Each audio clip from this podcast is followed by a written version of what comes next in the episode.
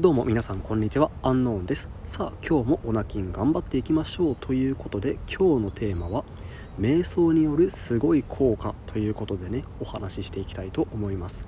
今回ねこの放送に先立っていろいろ調べてみたんですけれどもある興味深い研究を見つけました。それは何かというと ADHD の症状がある子どもたちに瞑想を8週間させてみた。8週間ですよ。だいたい2ヶ月ですね。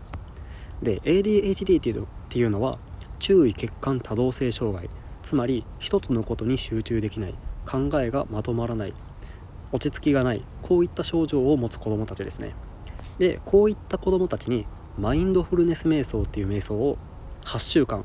させてみたところ明らかに症状が軽減されたっていう研究結果が出たんですよね。この研究については概要欄の方に貼っておくのでまた興味のある方は見てみてください。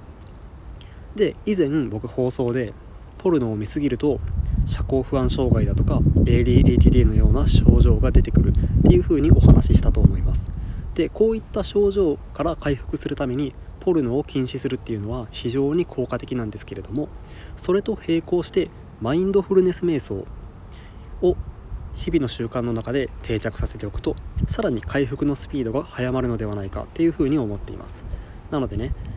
えー、オナ筋と同時に筋トレをしてたり勉強してたりする人も是非日々の忙しい中を縫ってでも瞑想をしていただくことによって脳機能が明らかに上昇するのを感じていただけるのではないかなっていうふうに思っております。実際僕も瞑想をしている時期としていない時期だったら言葉の流暢さだとか集中力の上昇だといっていうのは明らかに良い効果を感じています。なので皆さんも是非試してみてください。ということで今日の放送は以上です。最後まで聞いていただいてありがとうございました。それでは皆さんごきげんよう。